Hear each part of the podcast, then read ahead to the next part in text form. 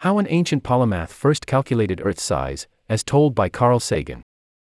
In this clip from the celebrated science education series Cosmos, 1980, the astronomer Carl Sagan explores the life and legacy of the ancient Greek polymath Eratosthenes, who, in the 3rd century BC, not only understood Earth to be spherical, but was able to calculate its circumference with remarkable accuracy.